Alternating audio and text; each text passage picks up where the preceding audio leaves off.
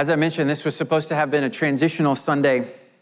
Uh, we've been isolated in our homes and we worshiped there. We worshiped in smaller groups of people with brothers and sisters. And today, some of us were going to be worshiping together in person at our three churches. Uh, we had intentionally put a pause on First Thessalonians so that Pastor Johnny in Cypress and Pastor uh, Kevin in Tomball could share what's been on their heart for the last couple of, uh, of, of, months, the first time that they would be able to stand in front of their congregations. And, and so I was really thinking about what we were going to talk about here at Bayou City Spring Branch. And in seasons and moments of transition, it's always good to focus on foundation. In transition, focus on foundation.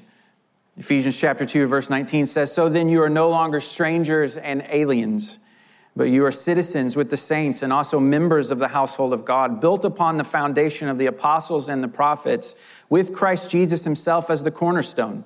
In him, the whole structure is joined together and grows into a holy temple in the Lord and in whom you also are built together spiritually into a dwelling place for God. About eight months before the very first Sunday of Bayou City Fellowship, Amanda and I did a church planting assessment.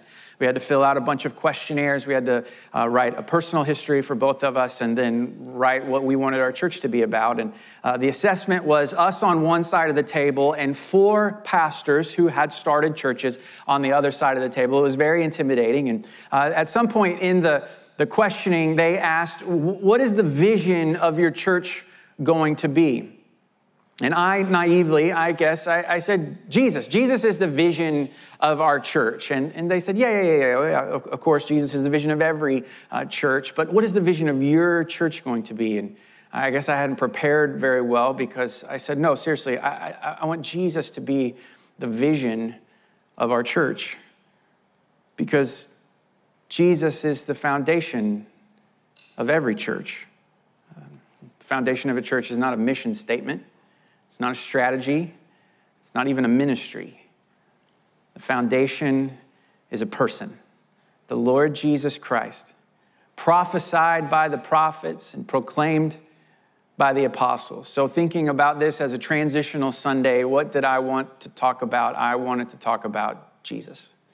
And so, if you have a copy of Scripture, would you turn to Colossians chapter 1? We're going to focus on verses 15 through 20 this morning. Colossians chapter 1, verses 15 through 20.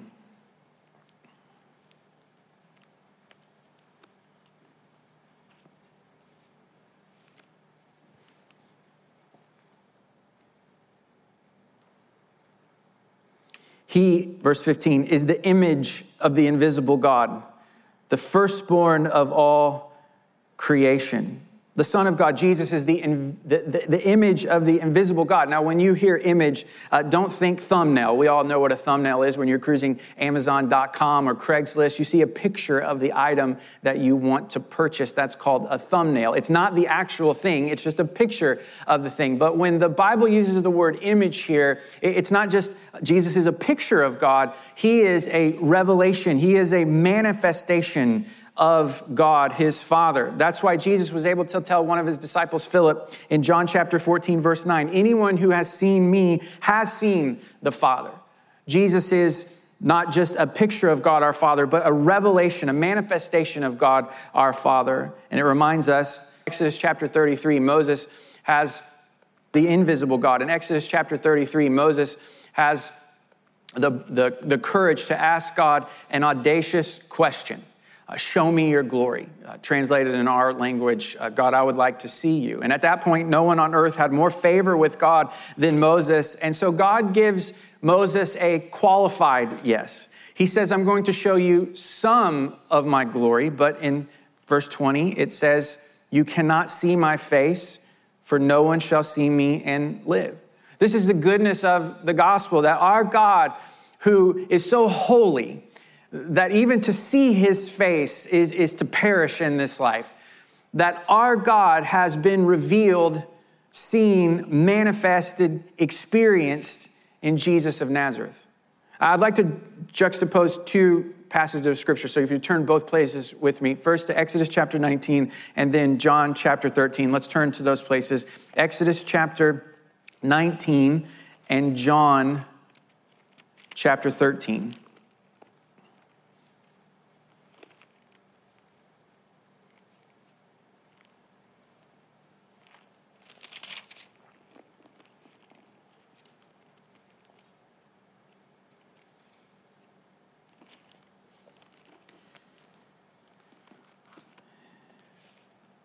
In Exodus 19, God has rescued the Israelites from the hands of their oppressors in Egypt. They travel to Mount Sinai, and God is going to speak to the entire nation. It says in verse 10 The Lord said to Moses, Go to the people and consecrate them today and tomorrow. Have them wash their clothes and prepare for the third day. Because on the third day, the Lord will come down upon Mount Sinai in the sight of all the people. You shall set limits for the people all around, saying, Be careful not to go up on the mountain or to touch the edge of it. Anyone who touches the mountain shall be put to death. Now skip down to verse 16. On the morning of the third day, there was thunder and lightning as well as a thick cloud on the mountain and a blast of a trumpet so loud that all the people who were in the camp trembled. So, if you remember from last week, when Christ returns, there's going to be the trumpet call of God. This goes back to Exodus chapter 19. When God is descending down onto Mount Sinai, there was a loud trumpet blast, so loud, in fact, that it made all the Israelites tremble. Verse 17 Moses brought the people out of the camp to meet God. They took their stand at the foot of the mountain. Now, Mount Sinai was wrapped in smoke because the Lord had descended upon it in fire. The smoke, smoke went up, the smoke went up like the smoke of a kiln, while the whole mountain shook violently. As the blast of the trumpet grew louder and louder, Moses would speak, and God would answer him in thunder. When the Lord descended upon Mount Sinai to the top of the mountain, the Lord summoned Moses to the top of the mountain, and Moses went up. Now remember, Colossians 1 says Jesus is the image of the invisible God. Now, John chapter 13. Verse 1 Now, before the festival of the Passover, Jesus knew that his hour had come to depart from this world and go to the Father. Having loved his own who were in the world, he loved them to the end. The devil had already put it into the, hand, the heart of Judas, son of Simon Iscariot, to betray him. And during supper, Jesus, knowing that the Father had given all things into his hands and that he had come from God and was going to God, got up from the table, took off his outer robe, and tied a towel around himself. Then he poured water into a basin and began to wash the disciples' feet and to wipe them with the towel that was tied around him. See, in, in Christ, in Jesus, the Son of God, the power, might, and holiness of Mount Sinai has wrapped a towel around his waist and is now washing the dirty feet of sinners. I think our natural religious instinct is to choose one over the other. But in Christ, we have yes and amen. Yes to the holy, holy, holy of Mount Sinai. And yes to the sacred humility of that upper room washing feet. Jesus is the image of the invisible God. Verse goes on to say he is the firstborn of all creation. Now, firstborn in the New Testament doesn't mean birth order. Jesus has always existed. He is eternal. The way the Apostle Paul means firstborn here is the way Jewish people would use it in the first century that the firstborn of any family would, would have the lion's share of the inheritance and then would manage the estate. Jesus is Lord of creation. Verse 16 goes on to elaborate what it means to be the Lord over creation. Verse 16, for in him all things in heaven and on earth were created, things visible and invisible, whether thrones or dominions or rulers or powers, all things have been created through him and for him. In 2006, my parents sold the house that I grew up in and bought a few acres outside of town to build a home. Uh, they hired an architect to take some of the ideas that were in their head and put them on paper. Then they brought in electricians and framers and cabinet makers and the like to build the house. And then when it was all finished, they moved into the house. Well, well Bible teachers for centuries now have used that very real world uh, thinking to describe what is happening here in Colossians chapter 1. That Jesus is the architect of creation. Uh, he is the builder, the creator of creation, and he is the owner of creation. And look at this list of what Jesus has created. Is there anything that has been left out? Look at it closely with me. Things in heaven, things on earth, things visible, things invisible, thrones, dominions, rulers, powers, all things, just to, to cover all the bases, all things, it says. So from top to bottom, left to right, all things All of creation was made through him, he's the builder, and all of creation was made for him, he is the owner. He created everything, and everything he created belongs to him.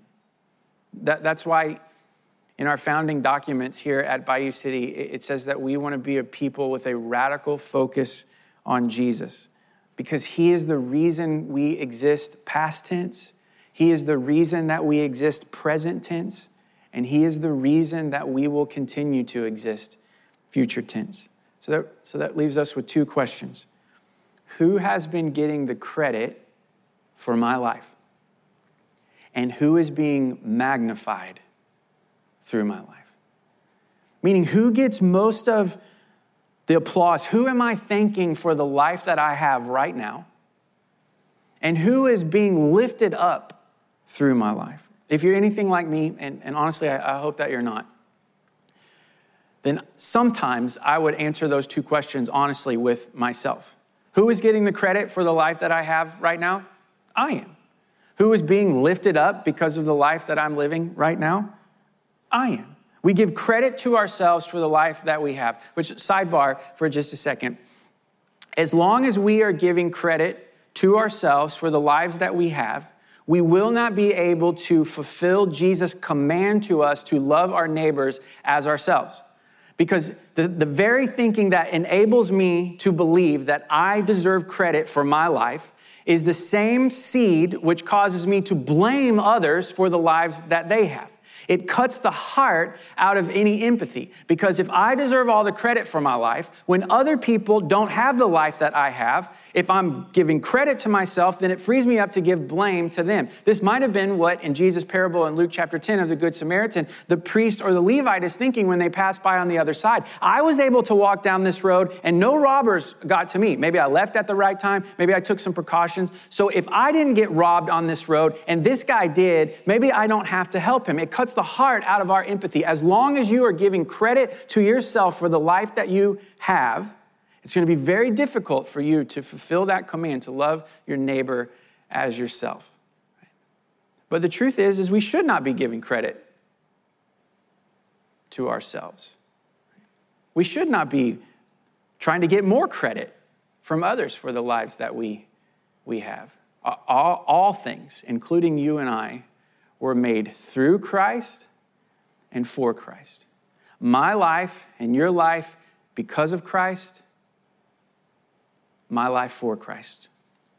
Verse 17 He himself is before all things, and in him all things hold together.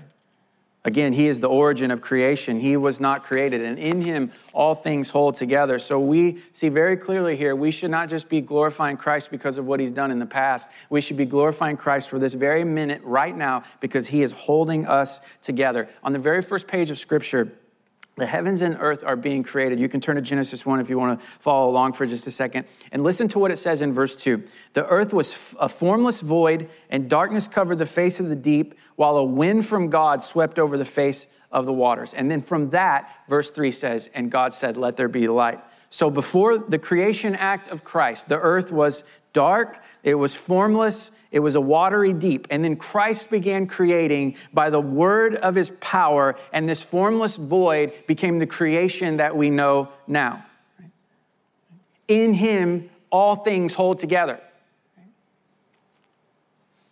And so we're able to see that Christ is both transcendent, he, he is the, the thunder and lightning on top of Mount Sinai, and he is intimate. He right now is the force that's holding your cells together. He is the one that is holding your nervous system together, connecting that big, beautiful brain of yours to the rest of your body. He is the one holding churches together. He is the one holding nations together. He is the one holding societies together. And this is the very reason why we want to repent and run away from sin because sin tries to tear apart, it seeks to tear apart the things that Christ is holding together. Christ takes that watery dark, deep void that was the earth, and he brings it together to be creation. And in the Garden of Eden, what do we see? We see man and beast in perfect harmony. We, we see the, the earth uh, yielding its abundance easily. We see Adam and Eve having perfect union, and then them both having perfect union with God. But in Genesis chapter 3, through the cunning of the serpent and the foolishness of Adam and Eve, sin enters the world. And what happens? Everything that had been in perfect harmony is torn apart. Now, man and beast are at war because food and clothing are needed. That perfect union that existed between Adam and Eve, now through the curse, they're going to have to fight to be heard and respected. The land still yields its abundance, but it does so through blood and sweat. And Adam and Eve are removed from the Garden of Eden, barred from entering again, no longer allowed to walk with God in the cool of the day. So we repent and run away from sin because sin seeks to tear apart what Christ is holding together. And that's why Romans 8 says that creation and why the church, why the church should too groan for the return of Christ, because when Christ returns, as we talked about last week, he's going to put all of those enemies, sin, death, and hell, underneath his feet, vanquish them forever, and bring the world into perfect harmony again.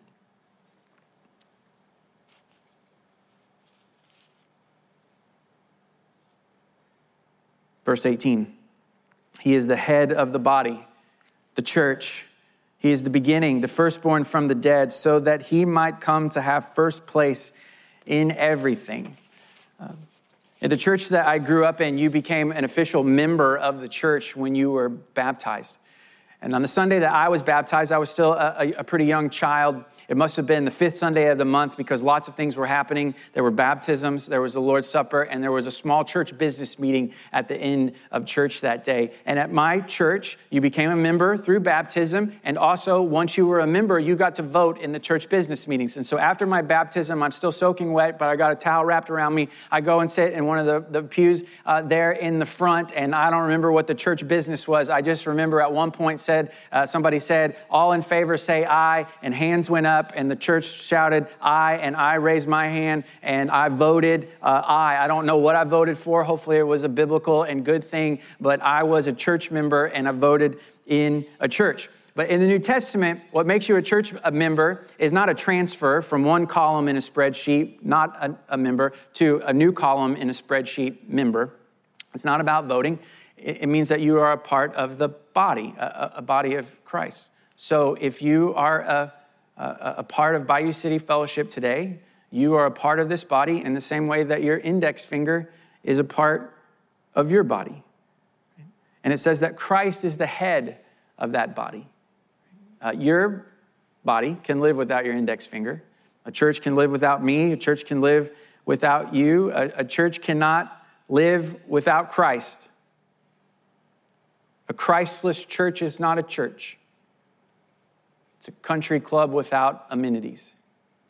It's a civic organization without supernatural power. It says that he is the head of the body, the firstborn from the dead. Again, that descriptor of firstborn doesn't mean order. Jesus was not the first person to be resurrected from the dead. In fact, Jesus himself resurrected three people that we know of uh, from the dead before his own resurrection. It means he's the Lord over all of resurrection. That's why when Jesus returns, there's going to be a resurrection from the dead because he is the Lord of the resurrection. So that he might come to have first place in everything. Your translation of the Bible may use the word supremacy or preeminent. In Philippians chapter 2, the Apostle Paul is expressing the same idea that Jesus is Lord and supreme and first place, but he says it in a different way. Verse 5 Let the same mind be in you that was in Christ Jesus who, though he was in the form of God, did not regard equality with God as something to be exploited, but he emptied himself, taking the form of a slave. Being born in human likeness, being found in human form, he humbled himself and became obedient to the point of death, even death on the cross. Verse 9 Therefore, God has highly exalted him and gave him the name that is above every name, so that the name of Jesus every knee should bend in heaven and on earth and under the earth and every tongue should confess that Jesus Christ is Lord to the glory of God the Father. Human history began with Christ, the Creator. And human history is going to reach a climactic moment when everyone from beginning to end will confess that Jesus is Lord. Would you do something uh, with me right now? Would you take that index finger of yours um, and, uh, and touch your kneecap, if, if you wouldn't mind? Just, just touch it. Just humor me. That kneecap, it's going to bend one day in acknowledgement that Jesus is everything that Colossians 1 is saying. That bone and cartilage, I'm not sure what a kneecap is made of, whatever it is, it is going to acknowledge that there is one Lord and Savior. He has the supremacy. He is preeminent. He is first place. Now, I want us to guard ourselves against the subtle trap that I think that we fall in. If you've been around church for a while and you consider yourself a good and faithful Christian, you hear that and you go, yeah, yeah, amen, amen, amen. But I think some of us fall victim to Jesus has first place, but maybe I have first place with him. Jesus and I have first place. And the trap that we fall in is if we are not careful, we will attach Christ unintentionally to our selfish pride and ambitions. We will attach Christ's name to whatever group we see ourselves as a part of. This is what the Pharisees do early in the Gospels when they're, they're investigating Jesus. They don't know that much about him. Uh, he's a new and powerful teacher. They, they, they knew. No one teaches like this man did. And so they're giving him these tryouts. Maybe he can be a Pharisee with us. Maybe he can join our team. If we're not careful, we will end up attaching Jesus' name to our opinions, our views, and our agendas. And it is a dangerous thing to use the Lord's name in vain just to make a point. It should be the other way around. I am the blank slate. I attach myself to his view. I attach myself to his agenda. I attach myself to his opinions of the world. He has the first place. So let's make sure that he has first place in everything. First place in your affections, first place in your vocation, first place in your home, first place in your politics, first place in your education First place in your worldview, first place in your singleness, first place in your relationships, first place in your fun, first place in your strengths, first place in your weaknesses, first place in your social media, first place among your pundits, preeminent, supreme, first. Verse 19, for in him all the fullness of God was pleased to dwell. Jesus believed this about himself. Religious leaders were trying to kill him because he made himself equal to God. That's what they said. In John chapter 10, verse 30, he speaks directly to them when he says, The Father and I are one. And later on in that chapter, he says, If I am not doing the works of my Father, then do not believe me. But if I do them, even though you do not believe me, believe the works, so that you may know and understand, here it is, that the Father is in me and I am in the Father. One of his disciples, Thomas, was so convinced of this after Jesus' resurrection that he declares in front of everyone Jesus is my Lord and my God. Verse 20, and through him God was pleased to reconcile to himself all things, whether on earth or in heaven, by making peace through the blood of his cross. God was pleased. This is what God is doing in the world. For all things in heaven and earth to be reconciled to Christ, to be in perfect union, per- perfect harmony with Jesus. And how is that possible? It's peace through the blood of his cross. There was not, and probably still is not, a more violent and gruesome death than to be crucified by Romans. And what a miracle of God that worldwide, everlasting peace could be accomplished through such violent sin. 2 Corinthians chapter 5 makes it clear how God is accomplishing that reconciliation between himself and man through you. It says that you are an ambassador of Christ. You are a minister of reconciliation. The way that you live and the words that you say, uh, exclaiming and proclaiming to everyone, be reconciled to God. And so, one simple step that we can all take this week is find one person in your life. You pray for them every day that they would be reconciled to Christ. We are living in transitional days. Who, with any certainty, could predict what the next two months will look like? Christmas will be like a year from now? Things are changing. The world is changing, cities are changing, our routines are changing, our jobs are changing. And in transition, you drill down to the foundation. And what is our foundation? Jesus, the Christ, the Son of the living God. He is the image of God, the firstborn of all creation. We're going to finish our gathering this morning by praying for one another, just as we do every week. And as I mentioned at the beginning of our, our service today, if you need prayer of any kind, would you call that number? I know you've seen it week after week after week, and you wonder about what kind of person might be calling at the end of these gatherings. You know what kind of person is calling at the, the end of the gatherings? People like you, people like me, regular people, who sometimes come to the end of our rope we need something more than ourselves. We realize that maybe we are not solely responsible for the lives that we have, that Christ has been there all along and Christ will lead us into the future. And we want to pray for Christ's power to keep moving forward. So if you need the power of Christ through the Spirit of God, through the prayers of brothers and sisters, I want to encourage you to call that number. Would you pray with me? God, we bless you from this house. And Jesus, we especially magnify and glorify you today. We thank you for those prophets who predicted your coming. We thank you for the apostles who proclaimed that coming to us. And we acknowledge you today as the head of the church, your body.